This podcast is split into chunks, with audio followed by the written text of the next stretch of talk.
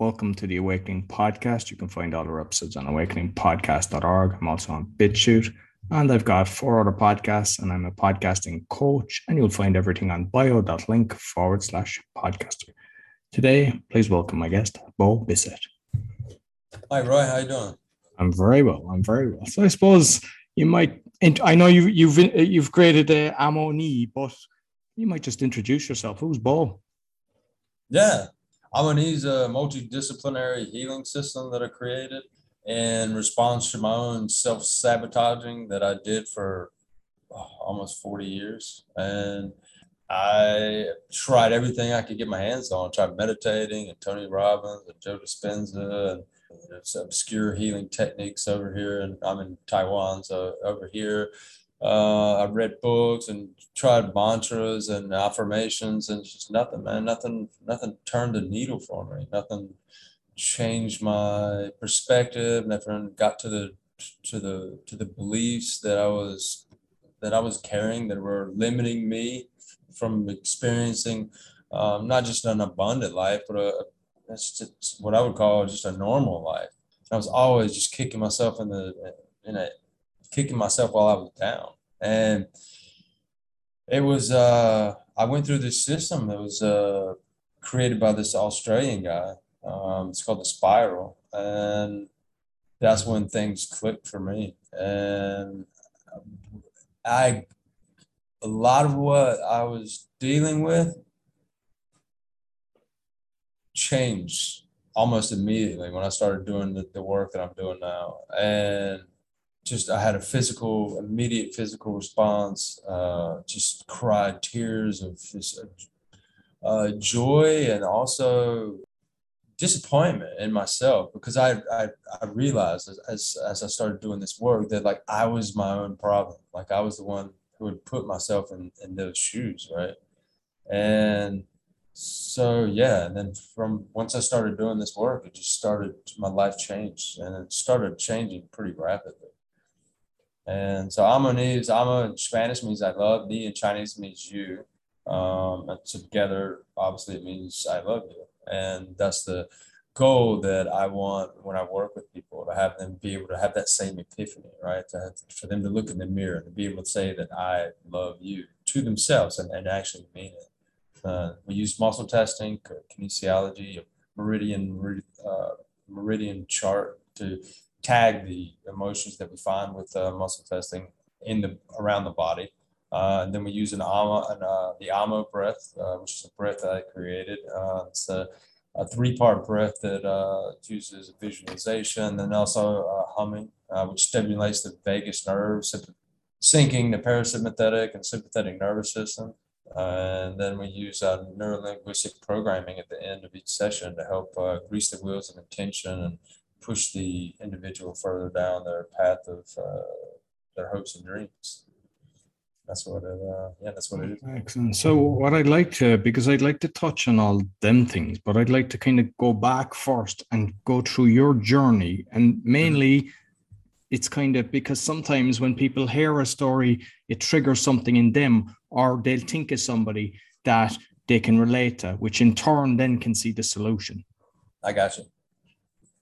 Yeah, I mean, uh, I mean, I grew up as a, I mean, a normal. I what I thought was a pretty normal kid in a normal family. I was grew up in a small town in America.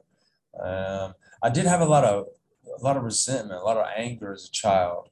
Um, that started manifesting as uh, like injuries when I was really young. Uh, like ankle. I played a lot of sports. My dad, my father was a uh, he played uh, golf in university, and then my grandfather played I think one year of professional baseball, like way way back in the days. So sports was always a big part of my life, and but yet from an early age I was always getting hurt, spraining ankles, breaking ankles, and then when I was 15, I blew out my knee, just completely blew out my knee. And was it was the uh, sport pushed on you, or was it something that you actually wanted to do? Because sometimes that can nah. happen with parents as well. They'll push, you know, against their own wishes. Yeah. Well, my dad did push push sports on me, but I enjoyed I enjoyed sport, and he like he let me he made sure that I tried like different sports. And he was like, you know, just give it a try, you know, get out there and play around. And, you know, there were some sports I didn't enjoy, but like I, I, had no problem, or he had no problem after I tried and didn't like it. He's like, "All right, you did a season. All right, you don't want to do that anymore. That's cool." But my one of the biggest things, the anger when I was a, when I was a kid, and then also when I was twelve, my parents divorced, and when when they sat my brother and I down to tell us that they were getting a divorce, like I said, I grew up in a small town, and like I, I didn't know anybody. That, I knew what divorce meant, but I didn't know like uh, any. I didn't have any friends or families that had been through that, right? So my, my parents told me, and my initial reaction was I got up out of the out of the seat that I was in and just ran out of the house and just ran away. And I went back home later that night uh, just because I was hungry, right? And I was a 12 year old kid and I didn't know what else to do. But that was my pattern, just running. And I ran using drugs, I ran using alcohol. And then uh, later on in my 20s, um, I, I, just basically packed up and left America. Um, started bouncing around uh, the world teaching English and um, using drugs and alcohol just to completely uh, crush myself. I, mean, I got two accidents when I was in when I was 19. I was in a drunk driving car accident. It was a single single car accident. It was my fault. I ran off the road going like 100 miles an hour, went through a telephone pole. I woke up the next morning in intensive care. And then two years later, I did the same thing. And it's just ridiculous, man. And I was just like, I was just beating myself and self sabotaging myself every way I could, financially, uh, with uh, with partners, you know, with women. Um, you know, I'd find a nice nice girl and then just run away from her. You know, and I did that in, you know, in Spain. I did that in Vietnam. I did that in Taiwan. I did that in Mexico. Just like I did that in the Czech Republic. It's just like everywhere. And, you know, that it just ran and ran and ran. And it finally caught up to me in my late 30s. Um, I was in Vietnam at the time, just drinking, just profusely. And uh, I lost everything. I called my brother up. I was like, man, I need some help. He helped me uh, get back to the States. Uh, I got on a bicycle rode across the country because I thought maybe I could turn my writing into something like a blog and do some travel writing. That didn't work, so I ended up back with my aunt and uncle. Um, they were helping me get back on my feet. And my aunt told me uh, she came in one day as I was, you know, doing some work and told me that uh, she had breast cancer. And right then, I just like I looked in the uh, the next over the next couple of days, I just kind of looked at myself in the mirror. I was like, dude, you know, here's somebody that's done well, you know, done all the things right, you know, and she's got breast cancer. And here you are just completely like, uh, you're just ruining, you're driving yourself into the ground. Like, get it together. And so that was my, that was my spark to stop drinking.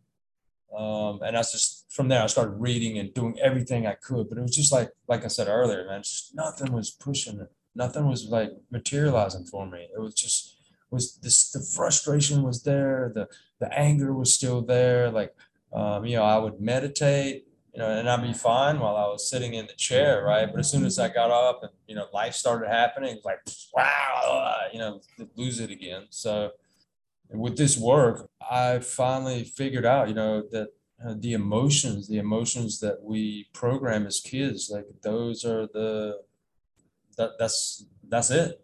That was where my answer, my answer was. In fact, the first book that I, one of the first books that I read when I first started this journey was called Molecules of Emotion. It was written by a female doctor. She was like a prominent doctor, like neurophysicist or something like that. But it really, what really caught my uh, attention was that our emotions affect us on a molecular level. And I was like, oh man, so that's my key, you know it took me like I don't know, probably six or seven years later until you know all the pieces fell into into uh, place. Um, but yeah, that was that definitely that book definitely resonated with me. And um, when I did finally find the work that I'm doing now, it was like, uh, yeah, I was like, ah, I knew it. that was it.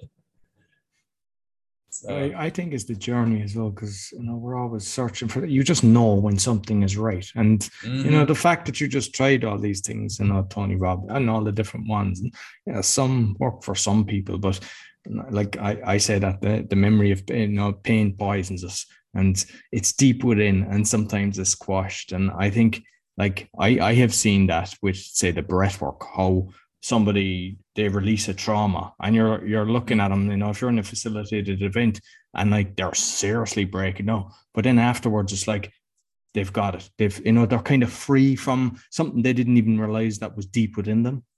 Mm-hmm. Yeah, it's it's amazing, man. It's really like when I went through this work when I when I uh, when I first went through this. Um, I'm I'm about uh, let's see, you're in let's see, I'm about 178 centimeters and about 70 right now about 78 kgs, right? And when I finished, when I finished going through this work, it was about it was a seven week course, and when I went through it, I was uh, 68 kgs. And like, I'm not somebody that should lose 10 kgs. I'm not somebody that should lose five kgs, right? So, and it was just like my body was just, you know, the, the word embody, right? So we embody emotions. We actually like physically take emotions on and like hold them into our body. And, and as I was releasing them, it was like my body was shedding those emotions and the physical matter that those emotions were attached to. And like I had, it was a literal, you know, physical, emotional, psychological transformation. I mean, just amazing, just amazing to connect with, to connect with those emotions that I had used to to dictate, you know, how I was leading my life. Right? It's you know, and that's the the scary part is that, you know, our subconscious is there to to look after us. You know, it's, just runs all the behind the scenes things like keeping our heart rate going, our heart going, and lungs pumping, and hormones going, and all that stuff. But at the same point, like you know, uh, it's also there grabbing like grabbing onto these emotions and our reactions to our exterior world. So you know, next time a similar instance happens, it could just cue that emotion without having to you know stress the system and you know worry about. You know, they can just go with what what the first response was. And so by doing that, in the name of efficiency, it's actually it limits us to that, you know, to that first programmed, you know, emotion. And so, you know, decades later, you know, we're still, you know, we don't like peanut butter and jelly sandwiches or because, you know, the dog barked at us and scared us while we were eating when we were five years old, right?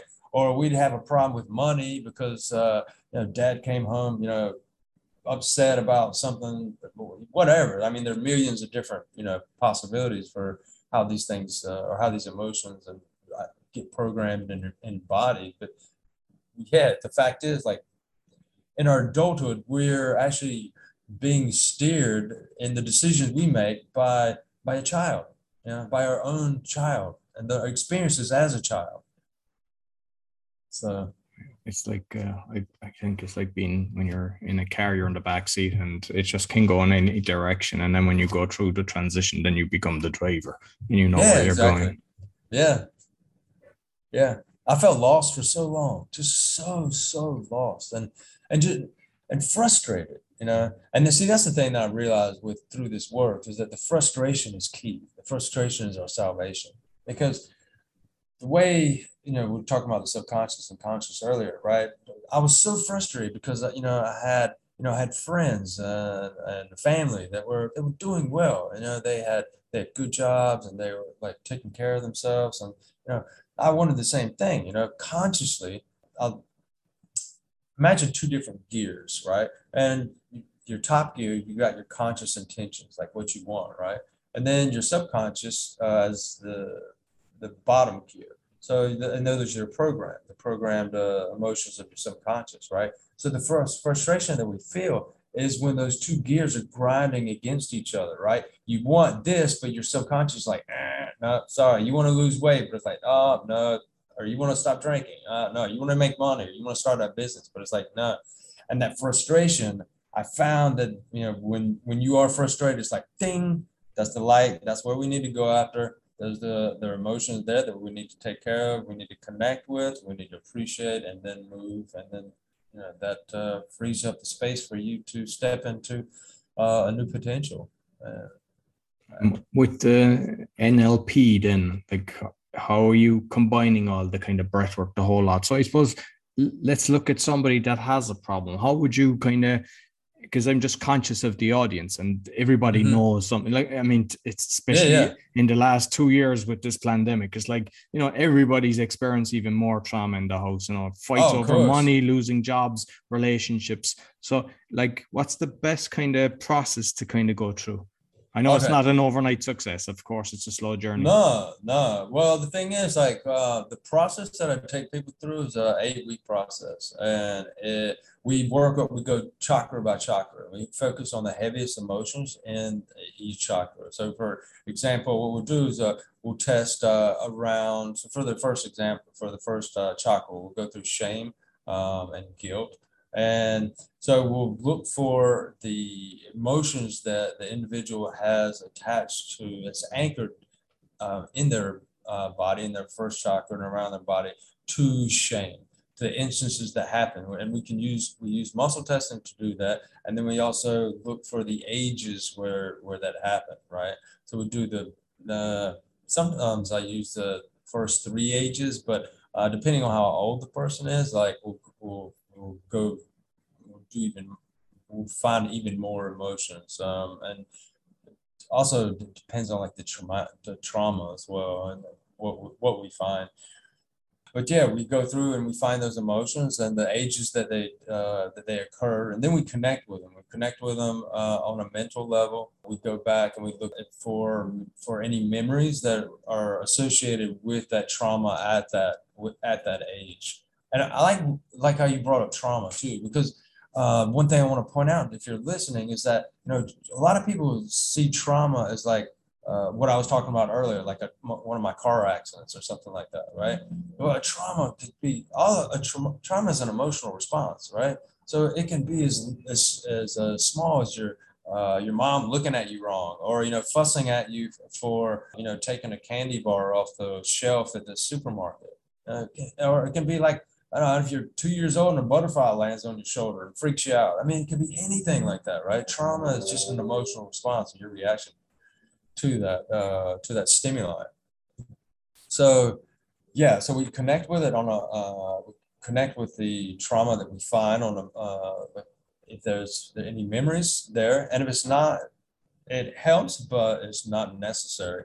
Then what I'll have an individual do is we'll go through uh, and we'll scan the body to find out where where they feel that emotion that we find that was attached to shame. Sometimes it's shame, sometimes it's anger, whatever it is. But we find it.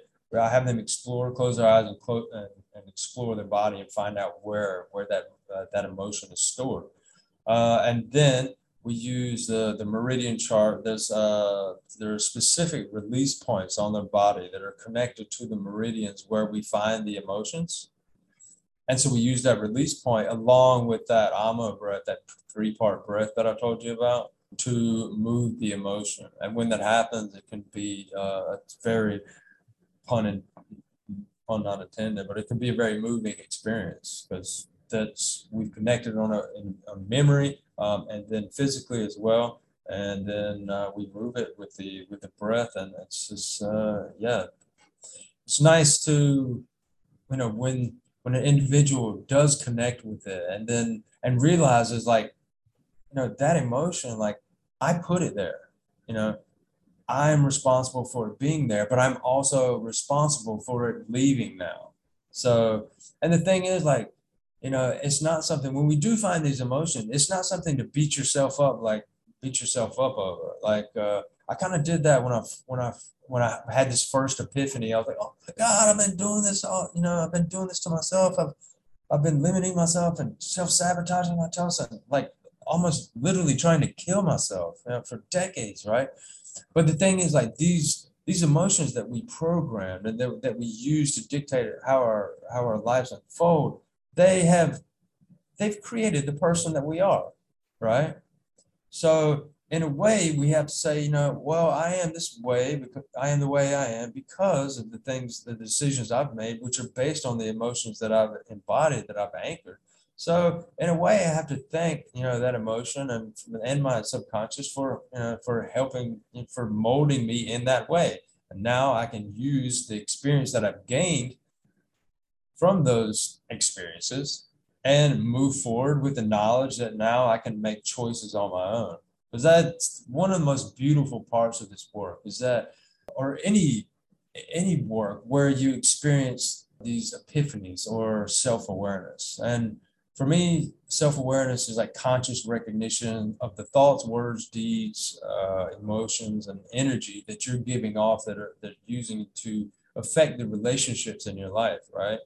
So once you once you have that awareness, you're like, whoa, okay, I've been doing this. So now I know I can keep doing this and I can keep getting the same results. Or now I can choose something different and see what that leads me. And yeah, I mean that's just that's that is so freeing because it's yeah now you have and choice you have a choice you can make it now without being you know guided without that that gear you know without being the, having that frustration from the subconscious and conscious uh, programs. Um, like I, I, went through losing kind of everything, you know, losing my own houses and lots of businesses and everything. And I was kind of, I was kind of, the pain was kind of about all the ones that had fraudulently done stuff to me. And as soon as I let it go, I, I got that through kind of a six stage meditation process. And it was like the act of forgiving. And you just forgive yeah. them. And then I just go through the journey of like, what was their journey? You know, why did they become who they are? Like, you know, because you've like the unconditional love for a baby but somebody obviously influenced them to make them become who they were. Mm-hmm. And then would you hate the baby? No, of course not. So, and by just doing that, it just freed me, and it just it, everything after that was great. That's awesome, man. How long? Uh, how long did it take you to move through that uh, that process of forgiveness? And. It it was a, maybe two years, I'd say mm-hmm. year, maybe a year. Nice. Like I, I went, I started doing the meditation, and it definitely helped me. And then it, I don't know, I I would think maybe a year or two, and like because there's some that you start forgiving, but the big ones, it yeah. took a bit. It they take work, right? Yeah, they take work, and now it's like not. And then also the thing I say to people as well is like sometimes when people are telling the story, like I can tell any of the stories of the things that happened and it doesn't affect me, but some people yeah. relive it and they oh, go back into right. the zone. And I, I, I say you need to kind of come to terms with it yourself before you start sharing it around because you're really hurting yourself. And it's like, you know, you said at the start to love yourself and just have forgiveness and everything. Once you get to that, you no longer go through that, you know, the poor me kind of thing, because then you're getting the information and the support from the people that you're telling the story for, and you're just going in a vicious circle and you never get out of it. Yeah, exactly. I was, I was my, myself. I was stuck in that cycle of just like, and I didn't think so. You know, I was just like, you know, these things had happened to me, and I was like, you know, I would tell the story, but like, you know, looking back on it, and like, man, I, I used to like, I'd feed off that story, you know, and feed off the pain that I suffered, and the pain. I wore that pain and like the suffering like a badge of honor, right? And then once you lose, you know, once you leave, you know, once you uh, let it go, it's like, yeah, it's just something happened, but you know, that's me. Like, you know, that's just what happened. You know, it's not it's not who I am anymore. So it's cool, man. Awesome. Yeah, yeah. I think you become bulletproof after that. It's like you go through something, uh, you know, you just you t- you just look at the world differently. You know, you don't yeah, things. Totally, right? Yeah, yeah. And with what you're doing, then is it only kind of in situ, or can can it be done online, like when you're with dealing with people? Yeah, yeah, can can do online. Yeah, totally do online. So one of the first things uh, I started working with an individual uh, I started doing this on my own, I started working with a lady, and she was up, and I'm in the south of Taiwan, in uh, the second largest city in the country called Kaohsiung. And the woman I was working with was up in Taipei, and so we were doing online work, and then uh, there were some issues with internet. So at the, I think it's one of the one of the last sessions that we did, we actually did over the phone. We were we started a Zoom meeting but then the connection was so bad. I was like, let me call you. Let's see if this works. And we went through the same thing. And, you know, what I found through that was that, you know, the separation that we experience in life is like created by our, like we create the separation, right? Because everything is energy and we're all connected. And uh, if there's separation, it's because we have created it ourselves. So we have the power, power to connect with uh, each other uh, from here to the moon. So, and that's uh, it's a pretty uh, it's just really amazing. It's amazing how it's amazing how we're you know in this world that we're in now. You know, post COVID, even like during the whole COVID thing, like people are waking up and you know they're really uh, getting exposed to a lot of different methods of healing and awakening. And it's obviously, you know, a few years ago, I might have looked at things, you know, even before I, you know, found this work, I was, I was kind of down on things and down on the world and how, you know, how all the wars and this and that and all, you know, the global warming and oh, we're going to hell in a handbasket. But, you know, it's, um, there's a lot of there are a lot more reasons to be hopeful that, uh, about things than there are to you know kind of for lack of a better word crap on everything right it's just uh, I, I, think that's that's kind of it's important to touch on because I mean I just know it from a lot of the people that are fighting the fight with this exposing stuff and a lot of them get very down on it. I don't do that. I don't let it come into me. You know, mm. it is mm. what it is. And the thing is, we're the media is so controlled that all we hear and see is negativity. And like people don't even realize every hour on you're listening to the radio, they have to put on five or seven minutes of negativity. Like oh. what is doing that doing to your head? And when you turn that off, I know, when right? you don't listen yeah. to it, then you start seeing the amount of beautiful things happening in the world. And exactly. And you just don't let the fear get get to you. Exactly. I love that. That's a that's a really good point. I stopped listening or watching the news um, or like even checking online news or anything probably about i don't know maybe 10 years ago and it wasn't until recently that and after after that i just was I've always been a big sports fan. So ESPN was like my daily check-in, right? I would see what's going on with football and basketball and soccer and like everything, right? You know, the sports I wanted to know what was going on. But then it was funny, like about a year ago, I started looking at you know what I was uh, reading on ESPN, and I was like, I was like, dude, this is one big like soap opera, and like you know even on, with the sports, like all they want to do is inject like this person said this to this person, right? You know, this person is in trouble for doing this. This part, like it's you know, and it's even in sports they make it negative. So yeah, I mean, uh, I I watched. I checked in recently with the NBA playoffs just to see what was going. And then during the Super Bowl, you know, I was checking in. But like my daily check in with ESPN is I'm I'm finished with it. I remember. I, I, I don't know when it was, but I, I was in in the states and I had to fly from New York to Chicago or to uh, San Francisco around that area, mm-hmm. and on the plane, there was like CNN and you couldn't turn it off. And it's like, you have children looking at this, and the same in the house. Like, I make sure my youngest child, he's eight, and it's like, I don't allow the radio on. I don't want him to see that. And it's like, mm. most people don't. They're like, we're talking really of what's this going into your cells at a very young age. Like, mm-hmm. even now, they're talking, they're telling the kids, wear a mask, you know, get jabbed. There's this, there's that. And they're terrified. And then they're talking about the war. Like a child of five and seven are conscious of all this stuff now. Like mm-hmm. that is serious, serious problems for the future. Like exactly. Exactly. Yeah, and that's what we were talking about earlier, right? It's like, you know, it doesn't like these things, these traumatic things that happen to us, you know, we don't even have to be aware of it, right? Our subconscious is just like at that age, just like sucking things in like a like a vacuum cleaner, right? So you know the kid might be playing like Legos, and over you know they might not you know consciously you know acknowledge you know somebody getting shot on the news or something like that, but like boom, subconscious does. So no, exactly. And I mean all the stuff that you see on the on the television now. Like I mean, I was even seeing that years ago. I've seen if I curse, people freak out. And to me, it's nothing. In Ireland, it's like a form of endearment. It's just nobody takes offense to it. But right. yet, I can see somebody getting decapitated. I can see somebody half naked gyrating on the stage. Yeah. Uh, and war and everything. And that's all cool. You know, know, like the whole lot is conditioned. And people, like, like even if you look at all the games for the children, all war uh-huh. games and everything, and people are happy, let their children off. They're not disturbing them you know, you you like you're disturbing them in a, in a different we, way. Yeah, we have to look deep within ourselves, but also there's a sponge next to us, and you have to make sure is am I putting clean water into that sponge or dirty water? And if you look around, 95 or plus percent, it's dirty water going into that sponge. I agree. I agree. Yeah, we have So to be. what's the best way? conscious. How how do we?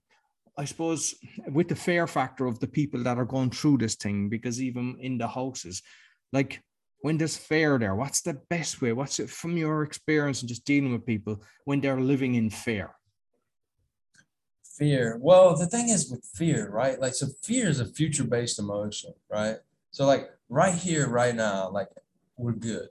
All is good. Like, you know, you're in your house, I'm in mine. Like, you know, we're, we're both, you know, we got we have a roof over our head. Like, I'm, I'm sitting here and I'm comfortable, right? You, I'm having a great conversation with you and everything's good, right? The minute we step out of that and like start projecting what's going to happen next, you know, then, you know, then that's when, you know, that fear creeps in this is a, a trick that I used for overthinking. And then like, I, man, this is so, this works so well for overthinking and it, and would work for fear as well. Because uh, overthinking is pretty the same thing. It's just your mind just running a story that you're creating. And then it basically, it's like a tumbleweed or a snowball, right? It starts off small with like one's like maybe semi fact that's probably not even a fact at all, right? Then you put you start padding that story, and next thing you know, it's this huge thing. You're like, oh my god, oh the world's gonna end. The way to stop that is just if you can catch yourself thinking or overthinking or, or fear in that in that fear moment, just ask yourself, is it true? Right.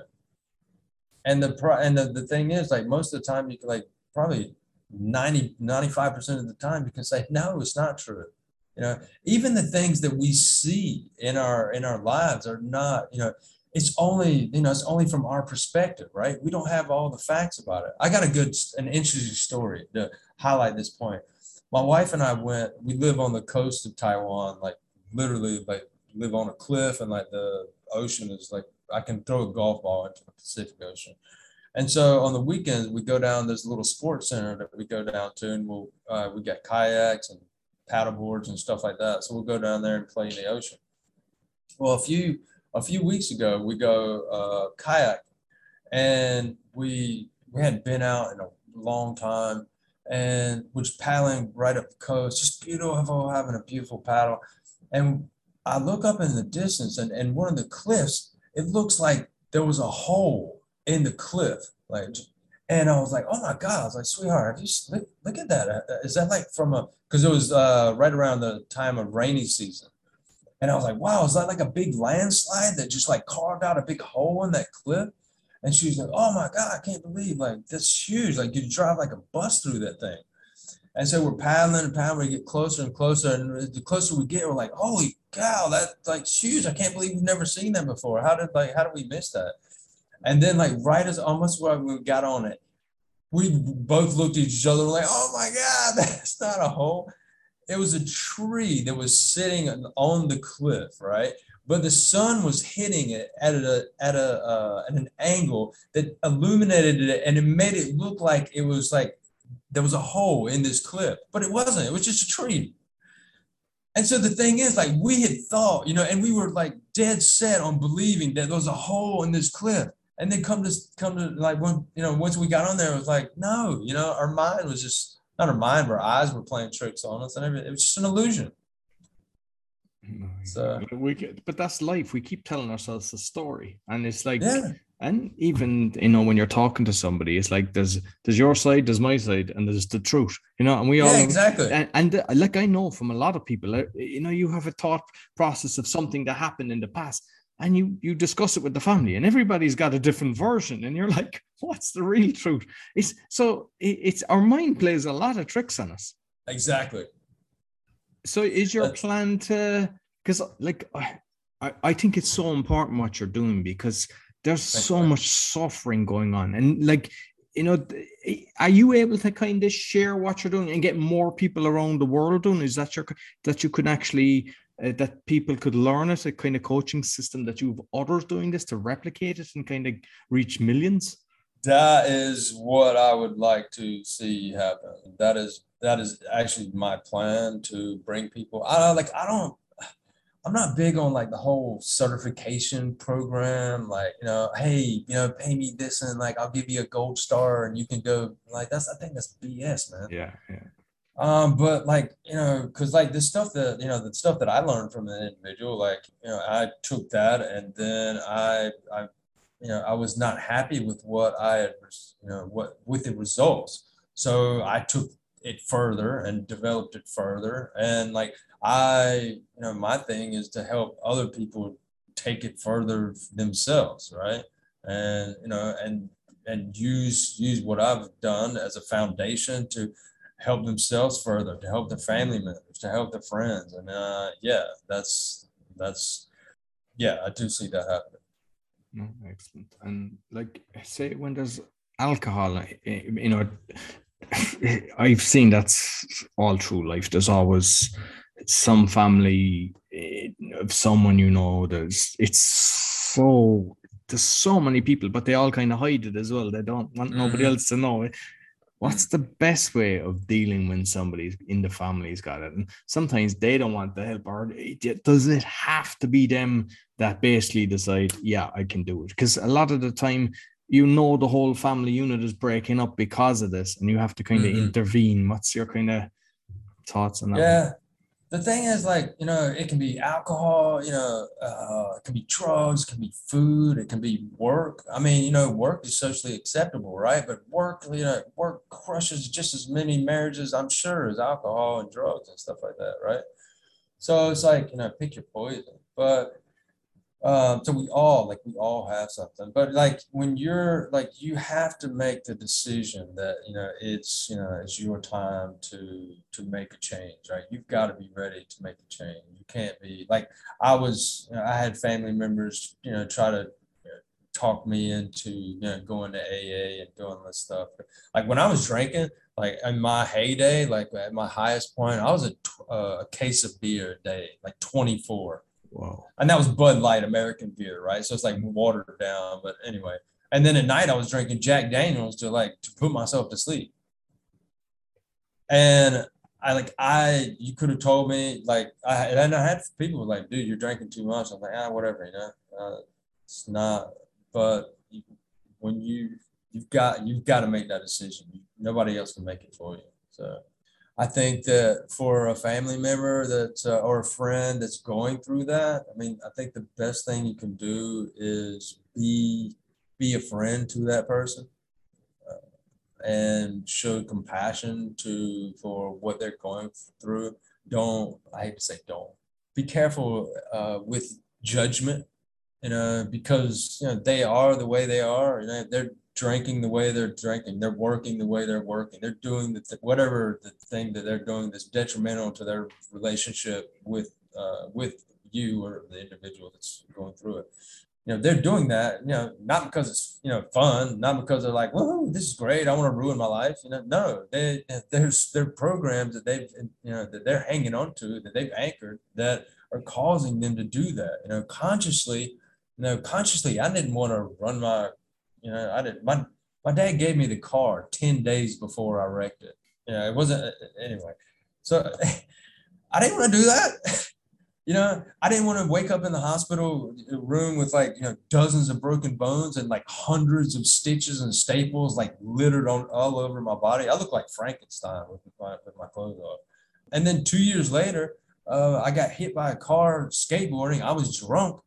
no, the car ran over my leg and I almost lost my leg. Uh, I got a staph infection. I was on, uh, I was in a wheelchair for months. I was in, I had a needle going into my chest that went straight into my heart to take the, uh, because the antibiotics that I was on were so strong, it would have collapsed any like regular vein, right? I didn't want that. You know, I didn't ask for that consciously. I didn't want that, but you know, that was what you know, that was the, you know, the, the emotion that I programmed were leading me down that destructive path. And so, yeah, just compassion and, you know, and I think that's the biggest thing, you know, because mm-hmm. Amoni, Amoni is I love you, right? And, you know, I'm, we're basically healing with, with love and with compassion. I named it that because the first book I read when I started this journey was called "Love Yourself Like Your uh, Love Yourself Like Your Life Depends on It." I think, yeah. And so I got this uh, sticky note and I put it on my uh, bathroom mirror at the time, and it said, I love you. And I looked at it, and after like a couple weeks, I just tore it down because I hated looking at it. I was like, oh, I don't, I hate myself.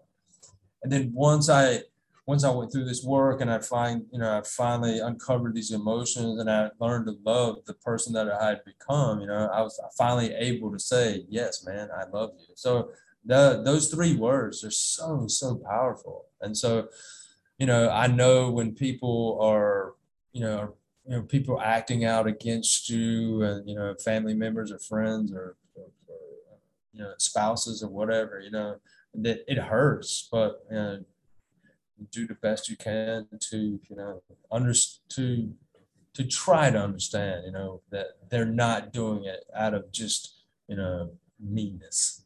Yeah, no, I mean it's all true compassion because I mean, who's mm. ever changed with somebody complaining? At the end of the day, it just makes it go further deeper. If you're if you're if you're feeling pain and somebody just complains, it doesn't bring you up; it brings you down. And unfortunately, yeah, exactly. even though they're trying to do the best for the person because they want them to change, they just don't do it in the right way. And like you're you're dead right. It's true compassion that you that yeah. you do. Yeah, just like empathy, you know, that's really huge. Just understanding, you know, it's not, you know, it's not, it's not to hurt you. You know, nobody's. it's just it's, it's, the way we're we're programmed, and you know, going through, you know, having that empathy, having that compassion will help you, you know, help you as an individual grow as well. So it's funny because, like, you know, I think like in that situation, you know, look at what you can do for yourself to make yourself a better person. Don't try to change that person because, you know, we can't heal others until we first heal ourselves, right? And so by us becoming the change that we want to see in other people, we sometimes effortlessly affect them and like it's like that's happened to the in all the you know relationship that I surround myself with, right? I mean, I now have you know completely different relationships with people that I you know, never had anything to do with uh, years ago. And it's just because I personally have changed. And just kind of finally is on the breath work. What kind of breath work were you doing? And do you still do you have a process as well for now to just kind of stay in flow?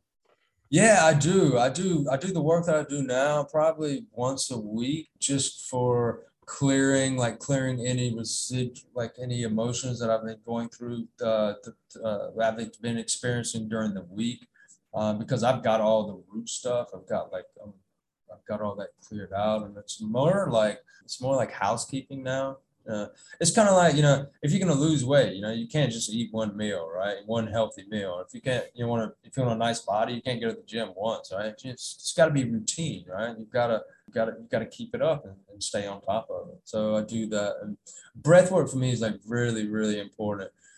That's something I do almost every day. I'll do like the, I'll do some Wim Hof breathing to help to really help boost my immune system and then towards the at the end of my uh, at the end of my Wim Hof uh, sessions, I'll do some push-ups, and then I'll sit back up and I'll do some meditation, starting with the the Amo breath um, that I told you about. So that Amo, the Amo breath is a uh, it's a three-part breath. So Amo in Spanish means I love, right? So it's A M O. So with A, with the A part of the Amo breath, it's a ah so we're, we're visualizing light coming down from, from above, down to our crown, down to our throat, and into, into our chest, right? And then ah, it's almost like uh, the om sound from, uh, you know, from uh, the, the universal sound, the meditation sound. And so we imagine that light coming down, and as uh, as we do that, we're connecting with the emotions that we that we when I'm doing the coursework. Imagine the emotions that uh, we're connected with, um, swirling into the heart center, and that part comes with the mm. So with the M, so it's um, and that's the humming part, right? That's the step that stimulates the vagus nerve, and with that humming, we're imagining that light that we pulled pulled in like swirling clockwise in our chest, and it does pulling those emotions that we connect with. And with the O, the third part of the breath, we're like, oh, and we're imagining that uh, energy uh, all of that collective energy being expelled out of our chest. In the 80s, there was this uh, cartoon called the Care Bears, and they were like, they would sit there and like shoot like love or whatever out of their chest when they were fighting the enemy. So it's kind of kind of cheesy, but that's, and like with with the ohm, because I heard of with the polar shifts or whatever. I mean that that no longer works, and I've heard of am is better. So like, Uh-huh. have you heard? Yeah, you know, but I I think we just kind of know ourselves because when you do something and it works, you, you just know, you just feel yeah, it. exactly. I did not know the whole polar shifting and arm thing. No, this it's, it's exactly what you said. Like as I was doing, as I was going deeper with this work before I before this uh the amo breath kind of came into my consciousness the one of the biggest emotions that uh that i was experiencing as i was releasing these uh, old traumatic wounds was anxiety. And man the anxiety would riddle me. I mean just like oh you know i was almost uh like one of those classic examples of like somebody with a paper bag just like you know i didn't wasn't that bad but it was it was pretty bad and so, and that's where, yeah, I was doing it one day and I was like, because my wife had been through like a Reiki course before, before I went through this, uh, through this work. And so she was helping me every once in a while. I was like, I, I need some help. And she would you know, put her hands on me um, and you know, help me calm down with uh, using Reiki. And I was like, and I, I, I love my wife, but I, I just, I like doing things on my own, you know? And I don't want to buy like every time I'm like, oh, you know, I kind of feel like, ah, you know, I don't want to bother you. Like, I, I want to take care of myself. And so, yeah, I was, as I was doing this work, of uh, just one of those things, like things just started piling in and adding up. And I was like, huh. And then I started doing it. I was like, whoa, this works, man. Holy cow. And anxiety gone.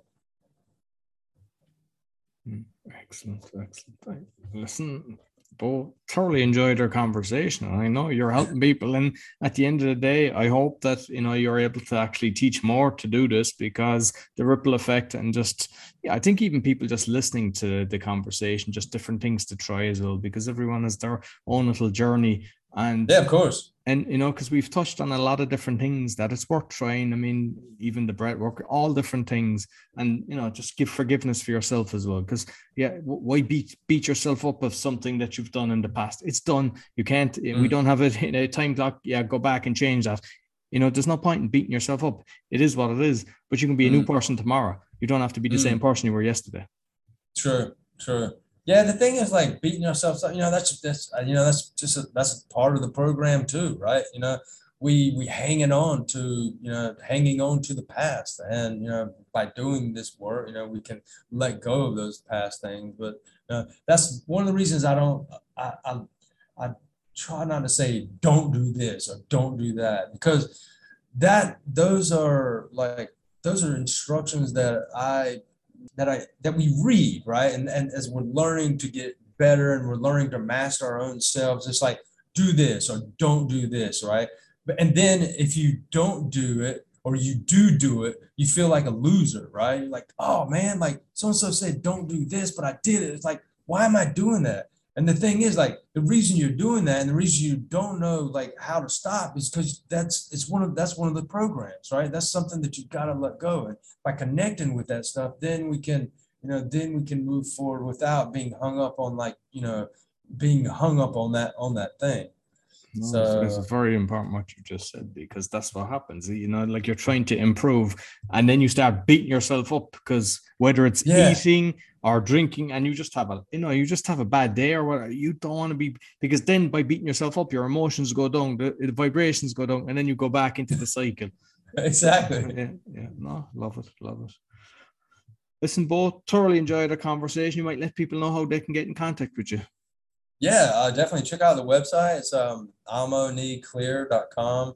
Um, also, if like the breath uh, work resonated with you, check out my YouTube channel. The Amo Breath is uh, is on my YouTube channel, so you can check that video out and like you know watch it and figure out how to do it on yourself. Uh, um, I'd recommend doing it before like a meditation. It'll like totally chill you out and like make it just really uh, give you and it makes you feel this fills you literally with love. So that's it. Yeah, thanks, Roy. Yeah, perfect. I'll make sure I put it in the audio on the video. Thank you very much. that's all for the Awakening Podcast. You can find all our episodes on awakeningpodcast.org, as mentioned from BitChute, and all about me and my other podcasts and my coaching you'll find on bio.link forward slash podcast. Until next week, take care.